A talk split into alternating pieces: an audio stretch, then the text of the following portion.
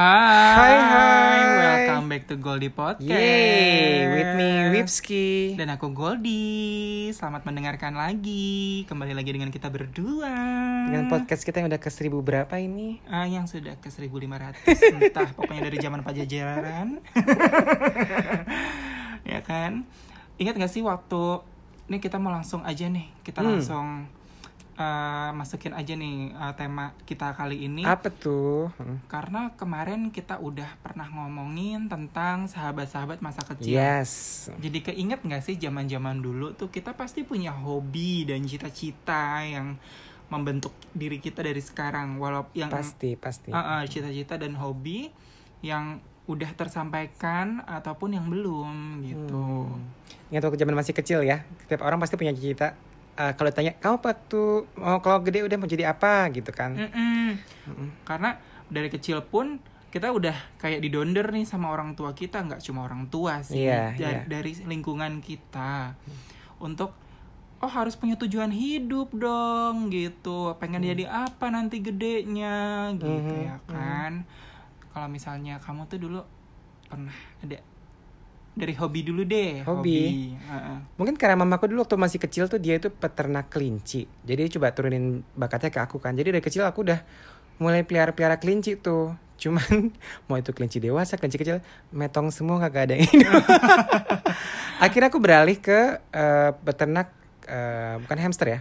Marmut, marmut buat yang tahu marmut tuh beda sama hamster. Oke. Ukurannya agak gede gitu. Nah, itu aku sukses tuh. Bisa ternakin marmut dari yang eh, cuman sepasang, terus punya anak, punya cucu cicit gitu sampai banyak gitu. Dan mamaku tuh ngajarin tuh kalau beternak tuh kalau bisa menghemat jangan beli makanan terus. Jadi nyari. Jadi waktu kegiatanku pulang sekolah, aku bersihin kandang marmut, terus aku muter keliling komplek bawa kantong plastik sama pisau atau gunting tuh buat nyari makanan marmut. Hmm. Mau itu ke selokan-selokan, nyari bayam liar, kangkung liar, rumput, terus nemu pelepah daun pisang ataupun daun pete Cina, mereka suka banget tuh. Udah tuh langsung masukin ke kandang ngambilin, ngambilin. gitu ya. Tapi lumayan rajin ya dulu pulang sekolah langsung Iya. nyari-nyariin makanan buat marmut kesayangan. Betul. Terus berhubung jumlahnya makin lama makin banyak, lama-lama keteteran kali ya. Kandang udah nggak muat, terus makanan mereka juga makin banyak. Aku akhirnya give up, aku akhirnya jual mereka sih.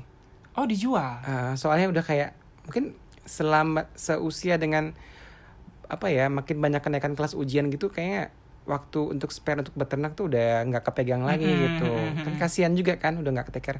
Akhirnya teman-temanku banyak yang interested, ya aku jual ke teman-teman sendiri aja gitu. Tapi uh, menguntungkankah? Eh kayaknya biaya pemeliharaan kandang nggak sebanding dengan harga jualnya ya. Yang penting kan happy lah ya. Kalau misalnya Betul. hobi itu ya kan Happy. bisa kipas busy. Yes. uh, Kipas kayak ada kegiatan nih yang bikin kita Iya, belajar bertanggung jawab Hmm, juga sih, betul, basically. betul betul dari kecil belajar bertanggung jawab itu udah bagus banget kan True. Kalau kamu hobi apa waktu kecil?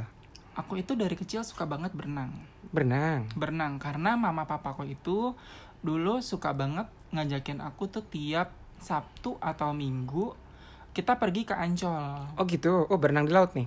Ah bukan di laut, di Oh kalau berenang Ah, arus-arus gitu ya. Ah, ah. Oh, Oke oke oke. Hmm. gelanggang renangnya. Nah, kalau misalnya di Ancol itu kan ya aku dulu masih zaman-zamannya di bawah lima tahun, pasti orang tua kan langsung harap-harap cemas gitu ya kan kalau misalnya bawa anaknya uh, dilepas ke tempat yang emang bener-bener dalam. Jadi Hmm. aku selalu diajak yang uh, kolam yang anak-anak yang nggak terlalu dalam gitu. Tapi masih pakai ban renang dong. Dulu awal-awal iya. Mm-mm. Tapi aku kan anaknya agak rebel ya agak-agak oh kita bongkar kebiasaan biar nggak sama kayak orang-orang ya kan aku mulai nggak pakai ban karena Oh, gitu. nyewa ban itu lumayan mahal menurutku zaman dulu karena daripada nyewa ban mendingan aku beli es krim Oh gitu. Uh-uh. terus atau uh, atau aku jajan apa gitu daripada nyewa ban mending udahlah beli makanan beli apa gitu Mm-mm. terus aku tuh yang kayak nge-push diriku untuk bi- harus bisa berenang Mm-mm. harus bisa berenang dan harus jago Hmm. gitu apa pun gayanya Gaya bebas. Uh-uh, gaya entahlah itulah ya kan dan aku dan aku tuh dari kecil itu nggak nggak paling nggak suka kalau misalnya di kolam yang anak-anak itu udah pasti rame Oh gitu. heeh. Ya Jadi, benar sih. uh-uh, jadi berenangnya juga ya udah kolamnya cetek terus rame. Itu kan jadi nggak fun kan? Karena rame tuh eh, mostly orang tuh ikut cemplung Benar, anaknya. benar.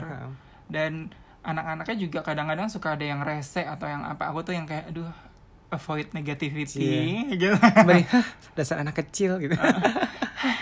kalian tidak. Gitu. Terus terus. Nah akhirnya aku tuh suka ngilang jalan-jalan sendiri gitu. Karena di sana kan emang kolamnya itu banyak. Ada kolam arus ada kolam apa kolam apa kolam apa. Nggak ditemenin berarti ya? nggak ditemenin. Mama papaku tuh pokoknya nungguin aja di satu tempat. Dan aku akhirnya nemu satu kolam itu benar-benar kayak di ujung banget. Mm-mm. itu kolamnya itu nggak ada orang sama sekali. Jarang. Malah kayak bener-bener jarang banget ada orang lalu lalang karena dia tuh kayak ketutup sama pagar eh, rumput Oh gitu. Heeh, dan pas masuk ke dalam kolamnya itu dalamnya satu setengah meter dan itu di eh, aku masih umur di bawah lima, lima tahun kalau nggak salah Serius. Mm-mm. Dan kenapa aku bisa ingat sampai sekarang karena di kolam itu ada air terjunnya Hmm. gitu. Terus akhirnya aku berenang di situ, ih seru juga nih gitu. Ternyata bisa juga nih gue di sini nih walaupun satu setengah meter kaki padahal nggak napak ya say. Iya. Ya, eh, sebenarnya ada der cuman yang penting sepi dan nggak apa nggak diganggu orang lain dan kita juga berenangnya benar-benar berenang karena emang aku pengen berenang itu bukan main air gitu kalau main air aku bisa di rumah Iya iya iya. gitu Interesting. Mm-mm. dari dulu tuh kepikiran gue tuh kayak gitu terus sampai akhirnya aku kasih tahu mama papaku mama kayaknya di sana tuh ada tempat bagus deh gitu. Terus mama papaku langsung kayak gini eh jangan itu kan dalam gitu gitu terus aku langsung kayak nih lihat. Aku langsung berenang putar putar putar putar gitu. Terus kayak eh bisa juga gitu. Iya bisa makanya udah di sini aja. Kalau mau nungguin di sini juga mama papa kan nggak keganggu ganggu orang Mm-mm. ya kan di situ juga ada kayak penyewaan tikar zaman dulu. Mamaku juga bisa kayak gelar makanan makan nggak ada yang tahu gitu ya kan. Kalau misalnya kita dulu zaman zamannya suka liburan pasti mama kan masak buat kayak Iya. piknik piknik gitu kan. Jadi emang di situ sih letak serunya tiap minggu itu kita berenang dan memang zaman dulu kayaknya masih murah ya Iya Gitu. iya. Kayak dua puluh ribu dua puluh lima ribu Kayak masuknya buat Hampir satu semua orang keluarga pasti udah pasti harus benang di Ancol. Dan kita itu kayak eh, start pergi siang berenang sampai sore Iya. udah kayak jam 5 jam 4 Mm-mm. itu tuh kita langsung ke pinggir pantai dan yang aku amaze di situ adalah di pinggir pantai aku ketemu sama eh, mohon maaf ada seorang perempuan tunanetra Mm-mm. tapi dia suka berenang Mm-mm. dia dijaga oleh eh, keluarganya Mm-mm. dan yang dia lakukan adalah dia nyari mungutin sampah botol Di Ancol pantai itu. di berenang di laut Laut HA. gitu jadi aku kayak oh jadi dengan berenang juga orang tuh bisa berbuat kebaikan juga ya walaupun Hebat ya. sekecil itu Dan dia gitu. tunanetra gitu. dan dia tunanetra dia dia nggak bisa menikmati oh ini karena mungkin uh, uh, memang udah passionnya dia atau kalau misalnya orang yang agak uh, lemah di satu keahlian Mm-mm. atau keahlian atau dia tidak Tubuhnya uh, atau indera- indera ini uh, penglihatan. indera penglihatan pasti kan diberikan diberikan oleh Tuhan Kelebihan, kelebihan, di tempat yang iya, lain betul. kan. Nah jadi si mbak ini tuh uh, bisa kayak nyelam Mm-mm. terus balik-balik bawa botol bawa sampah bawa apa dan itu langsung sama keluarganya langsung sini sini dek sini dek gitu sini. Dan dia langsung kayak ngikutin suara keluarganya langsung ngumpulin ke keluarganya ya. Gitu dan itu memang udah jadi hiburannya dia mungkin ya Hmm. karena memang aku lihat anak ini tuh melakukannya dengan fun dan dengan dengan seneng gitu Hmm. bukan uh, jadi kayak apa ya uh, jadi kayak Kerja atau apa? betul karena memang me- aku lihat dari tampilannya keluarga keluarga dia bukan dari keluarga yang sederhana gitu Hmm. malah dari keluarga yang Mampu. uh, lumayan mampu Hmm. tapi uh, memang passionnya mungkin di situ Hmm, gitu jadi interesting. mm-mm, jadi itu yang bikin aku kayak oke kita, kita tiap minggu harus berenang terus Hmm. dan tiap sore kita harus ketemu sama mbak ini dan dan kita Hmm. selalu ketemu kayak lima kali atau enam kali gitu aku Hmm. pernah ketemu sama mbak itu dan ya sekarang udah nggak- belum pernah ketemu lagi gitu Tapi hobi kamu waktu kecil ini berkaitan dengan cita-cita kamu waktu masih kecil gak sih? oh tentu tidak Apa dulu eh, waktu kecil cita-cita ya? Hmm.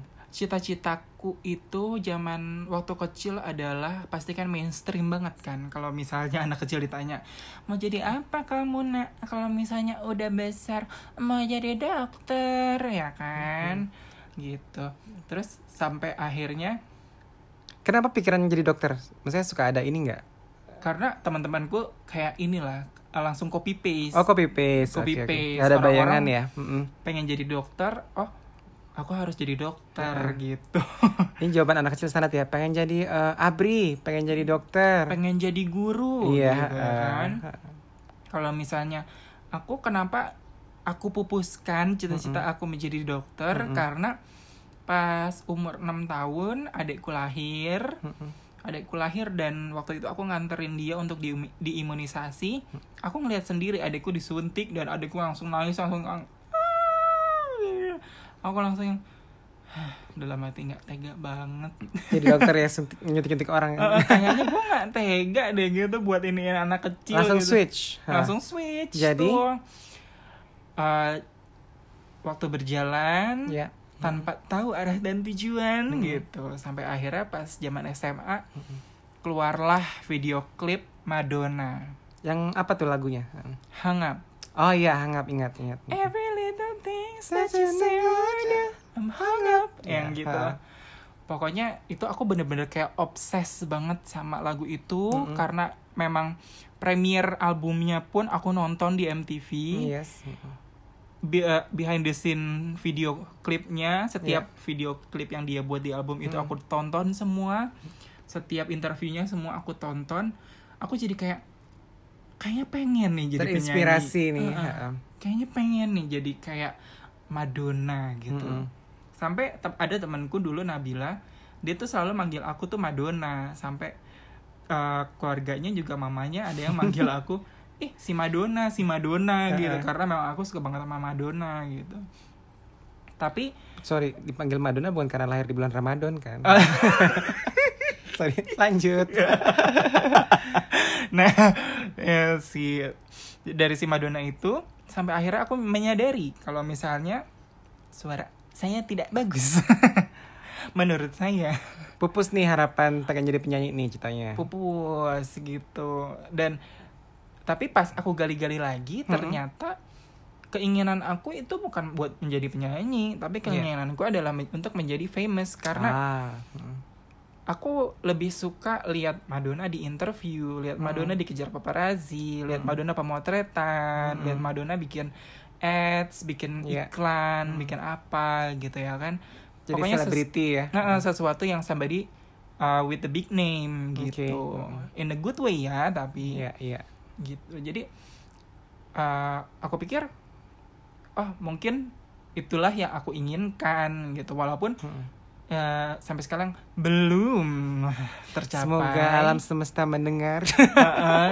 tapi ya itu sih deep down inside lah ya Iya, walaupun iya. orang-orang kayak pasti ngetawain eh lu ngapain lu mau jadi kayak gini lu norak banget cita-cita lu kayak begini tapi ya itu emang yang gue pengenin gitu Setuju sih maksudnya kan karena sekarang kita dengar dengar eh, do- apa jangan pernah ngetawain cerita orang lain kan karena biasanya eh, if you don't dream big enough somebody doesn't laugh berarti itu bukan cita-cita katanya gitu. betul kalau misalnya orang nggak ngetawain itu bukan uh, mimpi yang besar ya kan Betul, setuju, setuju.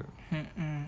kalau kamu tuh dari mulai Kecil. C- eh, kan dari peternak marmut nih eh marmut ya kan bener-bener dari mulai marmut akhirnya nggak mungkin dong cita-cita menjadi seorang peternak marmut Nggak yang sukses nggak, eh.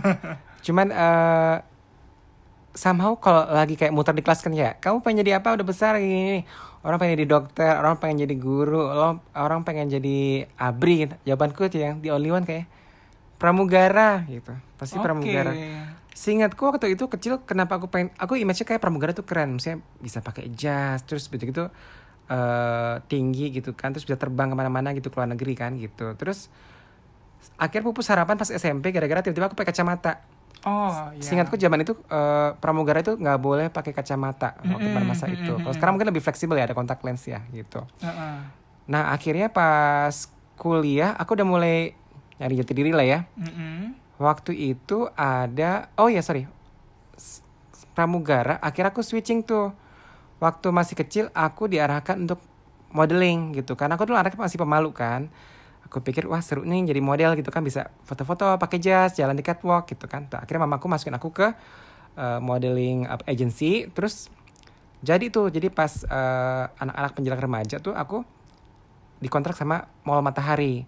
Jadi setiap ada pembukaan Mall Matahari baru di mana Ciputra atau apa terus ada setahun tuh bisa berapa kali show kayak buat uh, Lebaran, buat Chinese New Year, buat Christmas pasti aku dipanggil tuh, pasti aku show tuh gitu. Jadi aku anak-anaknya Matahari lah dikontrak.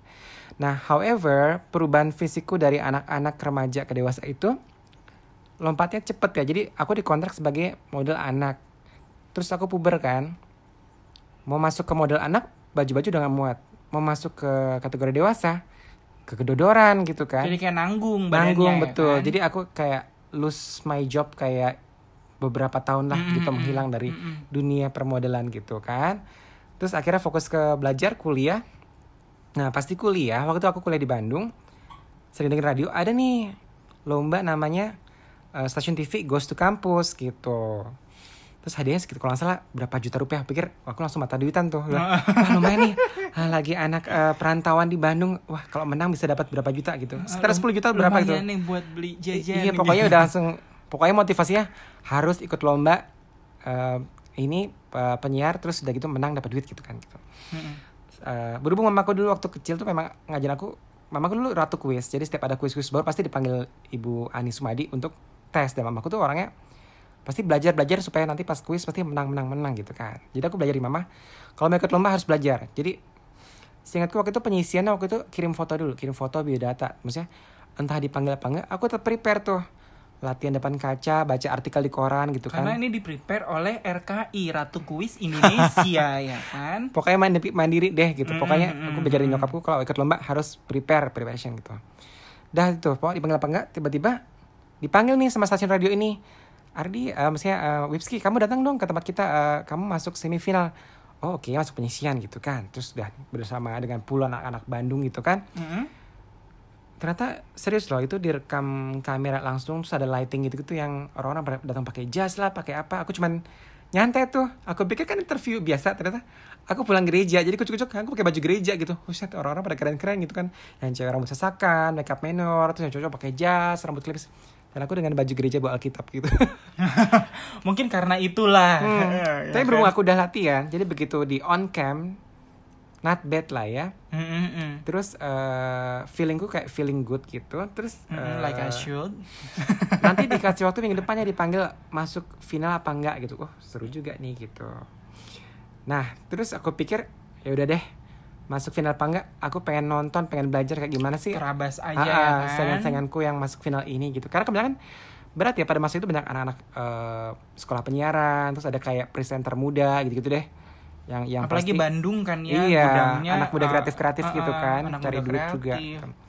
Dan akhirnya pas hari final aku datang tuh di salah satu ballroom kampus ternama di Bandung. Gembenya pengen nonton sih siapa sih masuk final. Mereka dari kayak puluhan anak itu pengen nyebutin top 10 gitu kan. Udah disebutin tuh nomor satu, random kan, nomor satu gitu kan. Jadi mereka dikasih topik, dah kamu harus mengarang indah tentang live reportase dari topik ini. Misalkan tentang eh, kebakaran, demam berdarah, atau mungkin pembunuhan, atau apa tanah longsor gitu kan. Terus kamu dapat apa tuh temanya waktu itu? Nah, enggak aku nggak tahu kan. Aku pikir, aduh, jangan gini mah berat-berat semua. Nggak, nggak mungkin deh aku masuk final kan. Terus Oh jadi belum belum belum tahu tinggal nih. dua orang lagi deh pokoknya. Nomor 9 eh, sebutin namaku Wipski gitu kan. Jedet jantungku langsung loncat gitu kan, langsung Ah, ah, ah. maju Terus ke masukin depan. lagi tuh di jantung ke dalam. langsung naik ke panggung, Ah, ah, ah. dikasih artikel kecil. Itu judulnya Wabah Cikungunya. Oh, Langsung oke. live ya. 5 4 3 2 kok gitu kan. Udah tuh eh, ala-ala Mengalir. mengarang indah berdasarkan eh, product knowledge gitu. Aku wabah cikungunya mengenai apa gitu. Pokoknya aku live reportase dari desa yang terkena udah apa wabah gitu gitu terus pokoknya, oke singkatku sih orang tepuk tangan ya. Tapi ya memang sana saingannya berat-berat. Tidak inget waktu itu yang juara satu juara dua juara tiga itu memang memang anak-anak penyiaran anak-anak eh, presenter muda dan eh, aku memang nggak menang sih. Cuman di situ aku Masuk dari masuk top 10 Mm-mm. itu buat aku udah suatu personal achievement dan aku dapat sertifikat dari uh, stasiun TV ini top 10 finalis dari Mm-mm. acara Ghost to Campus gitu. Tapi untuk untuk menjadi top 10 dari uh, acara uh, si pencarian bakat uh, apa TV, TV presenter Mhm. itu menurutku udah lumayan achievement banget karena waktu itu kamu nggak ada prepare sama sekali selain product knowledge ada Iya, ataupun iya. uh, apa ilmu-ilmu yang kamu pelajarin untuk lomba ya kan betul karena nggak ada prepare untuk baju nggak ada prepare untuk penampilan ya kan Yes, tapi kembali ke cita-citaku yang awal waktu masih kecil aku bilang pengen jadi apa pramugara. Sebenarnya aku jadi ingat ternyata bukan karena aku pengen jas, makanya aku uh, pengen pakai jas. Jadi aku pengen jadi model pramugara atau presenter. Ternyata sebenarnya aku pengen keluar negeri. Makanya aku Hmm. pengen jadi apa? Kalau udah besar pramugara maksudnya pengen ke luar negeri. That's why aku sekolah perhotelan di Bandung. Nah waktu ada kesempatan job training ke luar negeri itu aku ambil. Aku dapat di Malaysia 6 bulan. Terus waktu selesai kuliah ada offer opportunity ke Dubai aku ambil. Meskipun mama gak setuju akhirnya aku turn down kan. Mm-mm, Pas karena ke- izin orang tua adalah Ah, iya, segalanya blessing lah ya. Mungkin mereka kan? punya firasat kali atau anak nggak betah atau apa. Mm-mm. Nah lucunya waktu ada opportunity ke Belanda, aku interview dan aku nggak bilang-bilang. Karena saya pengen ke luar negeri, apa eh, ng- ngalamin tinggal di luar negeri lama ya. Mm-mm-mm. Dapat berhasil dan aku akhirnya diterima ke Belanda setahun kan. Mm-mm. Baru aku langsung bilang ke nyokap, nggak minta izin ya, cuma bilang, ma aku diterima ke Belanda iya gitu. Berangkat tanggal sekian, jadi nggak minta izin.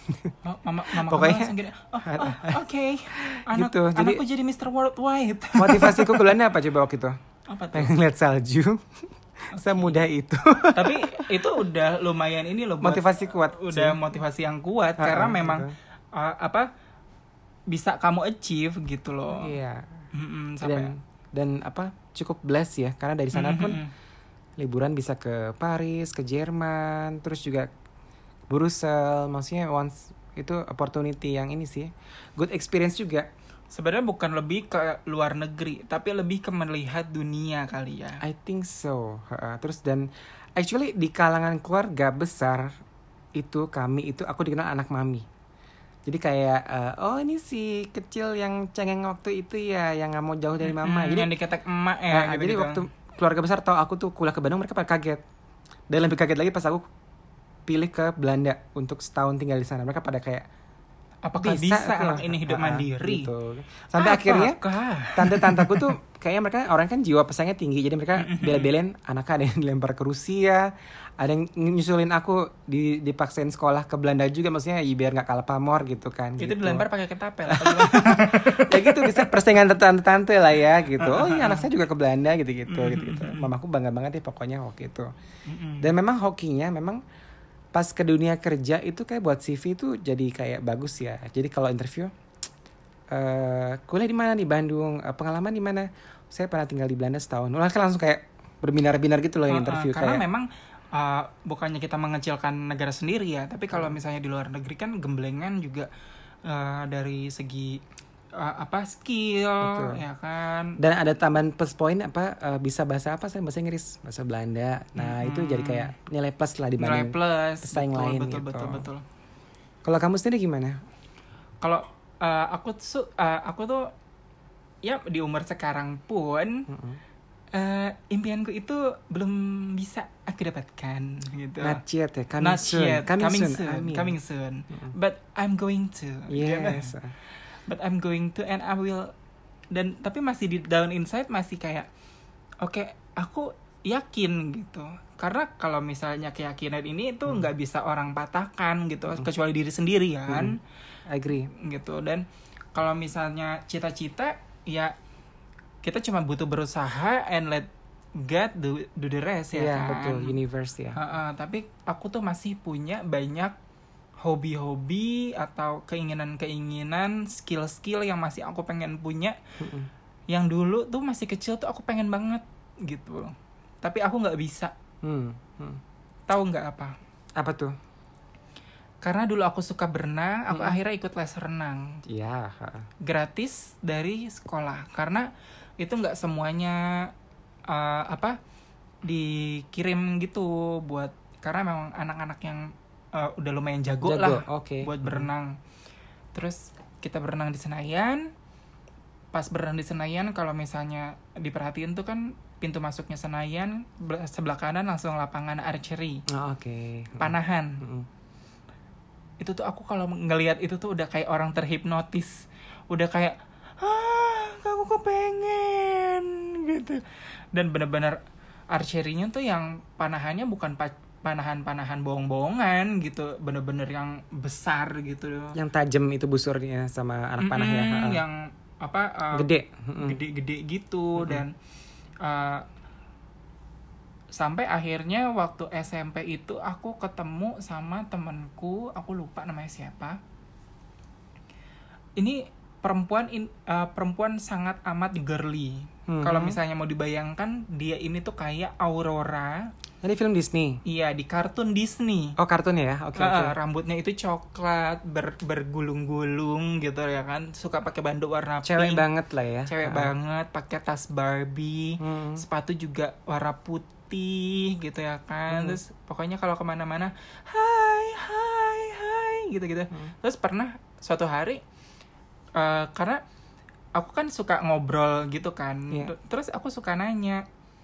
eh kalau misalnya lo tuh suka dijemput gue suka lihat deh dari kelas gue lo Hmm. tuh suka dijemput tapi belum pas jam pulang sekolah itu lo mau mau ke mana ya oh gue lomba kata dia gitu Mhm. lomba apa tuh kalau boleh tahu gue lomba ini memanah karena gue atlet memanah di bawah umur berapa gitu waktu itu dia Hmm. bilang gitu jadi memang kita nggak tahu di balik looksnya yang sangat amat girly ternyata skillnya memang udah amat sangat garang gitu ya kan You, you cannot tell ya dari personality-nya dia Betul. kayak feminim, kayak eh, karakter Disney princess tiba-tiba tapi dia adalah atlet pemanah gitu. Putri. Mm-mm, dan aku tuh sampai kayak gini pokoknya someday lo harus ajarin gue ya suatu hari lo harus ajarin gue gue pengen banget gitu Mm. oh ya tenang tenang pasti gue ajarin kok Mm-mm. Ah, oke sampai sekarang cuma hanya kata-kata dan orangnya juga nggak tahu ke mana ya kan sama ada satu lagi cita-citaku cita bukan cita-cita sih Hmm, hobiku Hmm. yang Belum kesampaian. yang belum kesampaian sampai sekarang yang pingin aku uh, experience in my Hmm. life walaupun aku belum pernah coba tapi aku pengen banget bisa berkuda Waktu kecil nggak pernah gitu maksudnya kayak yang ada naik-naik eh, kuda. naik delman istimewa aku duduk di muka sudah pasti tapi Beda lah ya. tapi aku pengen naik kuda tuh yang bener-bener naik kuda eh, apa eh, yang kayak eh, atlet berkuda gitu. iya atlet berkuda kayak di pacuan boots. kuda Nah. bener-bener gitu Heeh. dan memang kan katanya di Jakarta juga ada kan pacuan kuda gitu Pulau kan Mas di dulu. Pulau Mas gitu ya kan. Aku tuh sampai search Pulau Mas ada di mana? Buset ini jauh banget. ya pokoknya gitulah someday eh, ya kan Eh, apa mudah-mudahan akan terrealisasi dengan Amin. berjalannya waktu. Kalau kamu tuh ada nggak kayak hobi-hobi cita-cita atau apa pun keinginan masa kecil yang sampai sekarang masih kamu simpan gitu yang masih menjadi keinginan. Eh, frankly speaking dari kecil sampai sekarang mungkin karena aku suka hewan jadi kan aku dulu piara eh, ikan burung eh, marmut, marmut sukses kan Kelinci. Belajar tanggung jawab kelinci iya.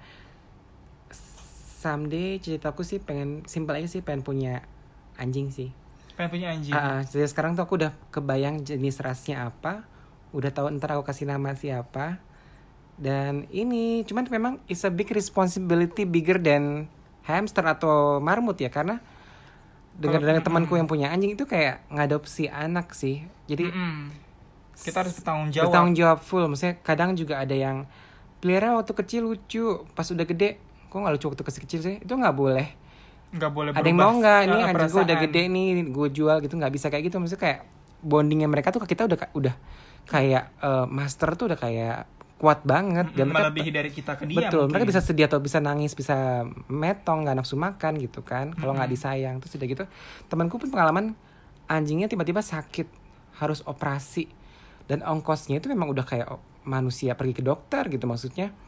Jadi kalau Hmm. kamu belum mampu buat menghidupi diri sendiri dan adopsi anjing better jangan decide atau punya tempat yang memang memadai Betul, untuk betul. untuk memelihara. Kan some, some dogs kan memang mereka tuh yang lari-lari yang harus punya halaman luas nggak bisa di rumah doang ataupun ditaruh di, di kerangkeng yang kecil tuh kasihan lagi Heeh, kayak bener-bener kasihan karena kita juga di rumah di lockdown nggak boleh Betul. ke mana-mana aja kita su- suka stres ya kan Betul. apalagi kan hewan yang dia tuh nggak bisa mengutarakan eh, perasaannya ya dan kan? toleransi sama tetangga ya karena nggak semua tetangga kan mereka kayak seneng kita punya anjing ya maksud ada yang sangat betul, yang betul. eh, wah Agamis maaf nih sekali, iya, ada yang- haram ataupun eh, parno soalnya pernah aku waktu pulang gereja Mm-mm. Ketemu anak anjing lucu banget nyasar. Diikutin dong aku sama mamaku pulang. Gereja Eh, kita udah jalan buru-buru dia ngikutin. Cukup cukup cukup cukup udah gitu. Eh, kita masuk gang kucuk ikutin. Kucuk kucuk kucuk maksudnya. Dan setiap kita ketemu orang orang tuh pada teriak-teriak ah anjing gila anjing gila.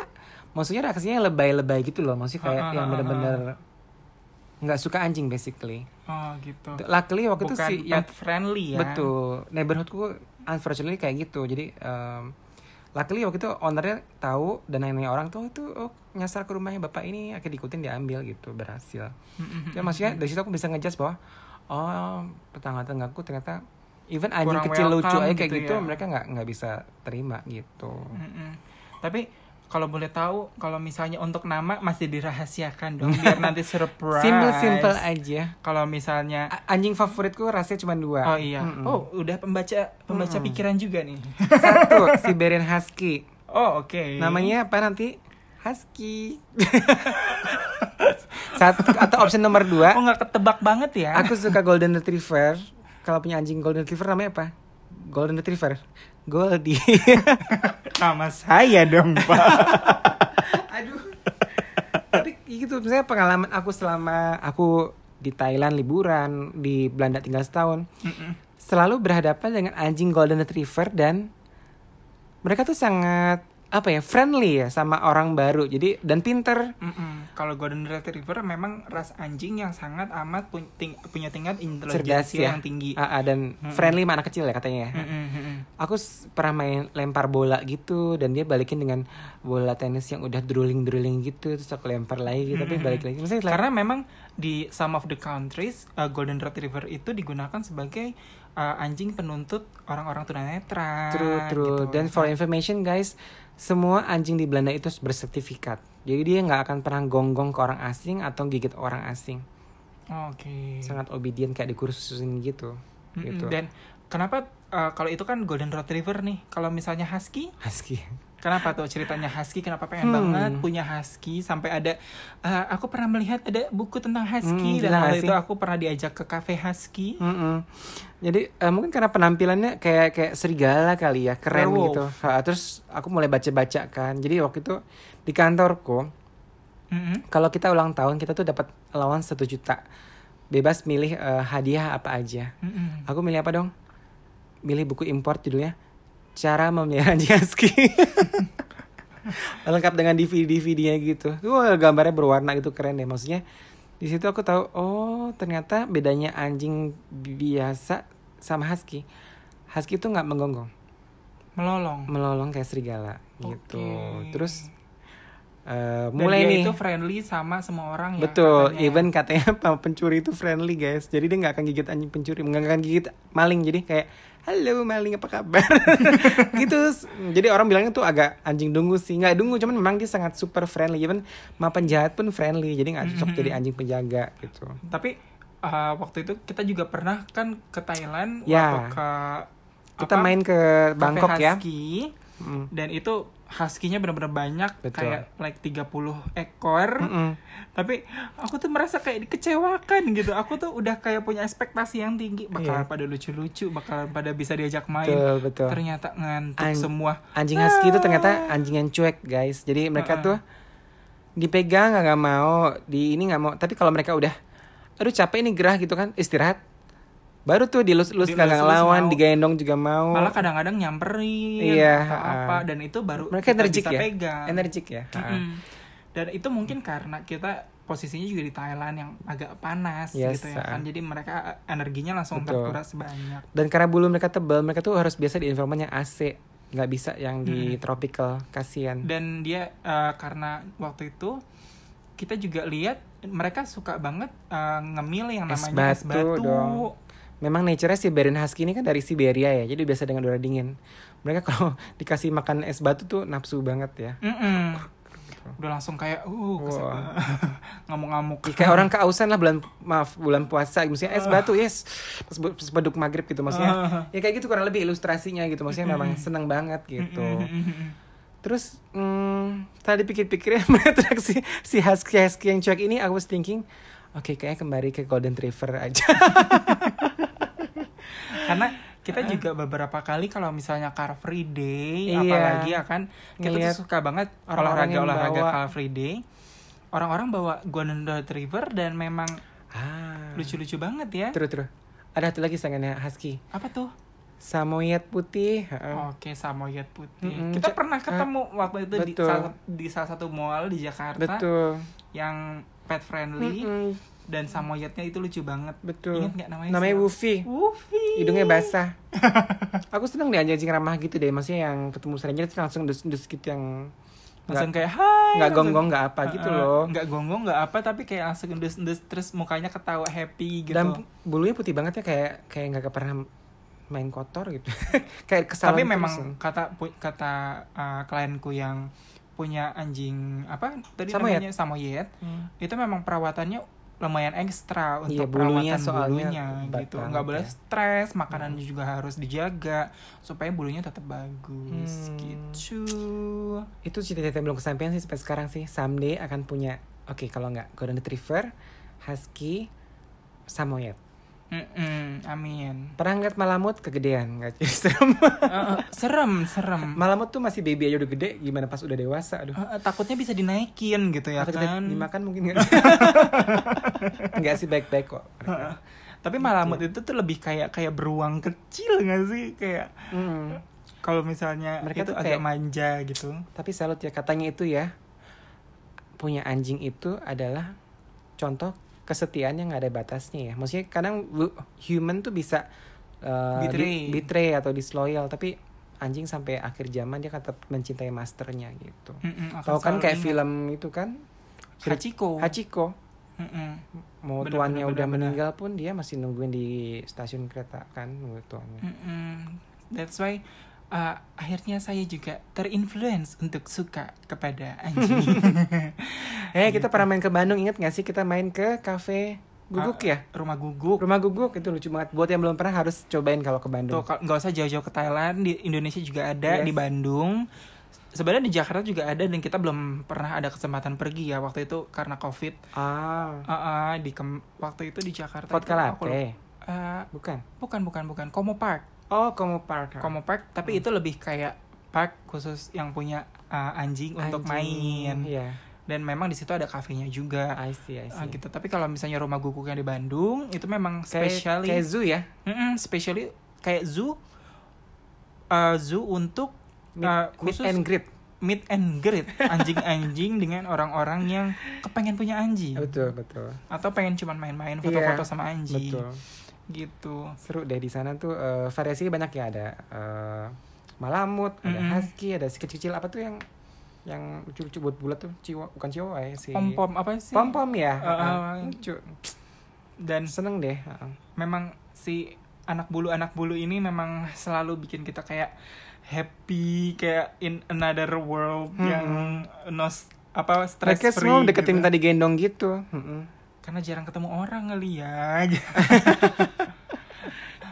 gitu Aduh. pokoknya ini sebenarnya podcast udah lumayan panjang Mm-mm. kalau misalnya diomongin tentang passion keinginan cita-cita dan hobi kita sebenarnya kita uh, ngobrolin ini karena kita pengen cuma share ke kalian supaya uh, whatever you do just do it Whatever gitu. your dream, just dream big. Uh, we never know kayak suatu saat pasti akan kesampaian juga. Iya, karena kayak positive affirmation ya kan. Jadi True. jadi kayak law of attraction, hubungan tarik menarik antara Hmm. kamu dan cita-cita kamu. Interesting, kapan-kapan kita bahas kali ya law of attraction di kehidupan kita. Betul. Karena dengan menerapkan law of, of attraction itu sangat amat gampang untuk menarik sesuatu atau hal-hal yang kita inginkan padahal itu tuh cuman kita sebut dalam hati gitu. Bocoran nih ya buat next ini kayaknya nih. Buat Podcast next po- podcast ke depannya. jangan lupa dengerin terus ya Yes. podcast kita di Goldie Podcast. See See you, see you. See you on another. uh, blah, blah, blah. See you in the next podcast ya guys. Oke, see you. Bye. Bye-bye.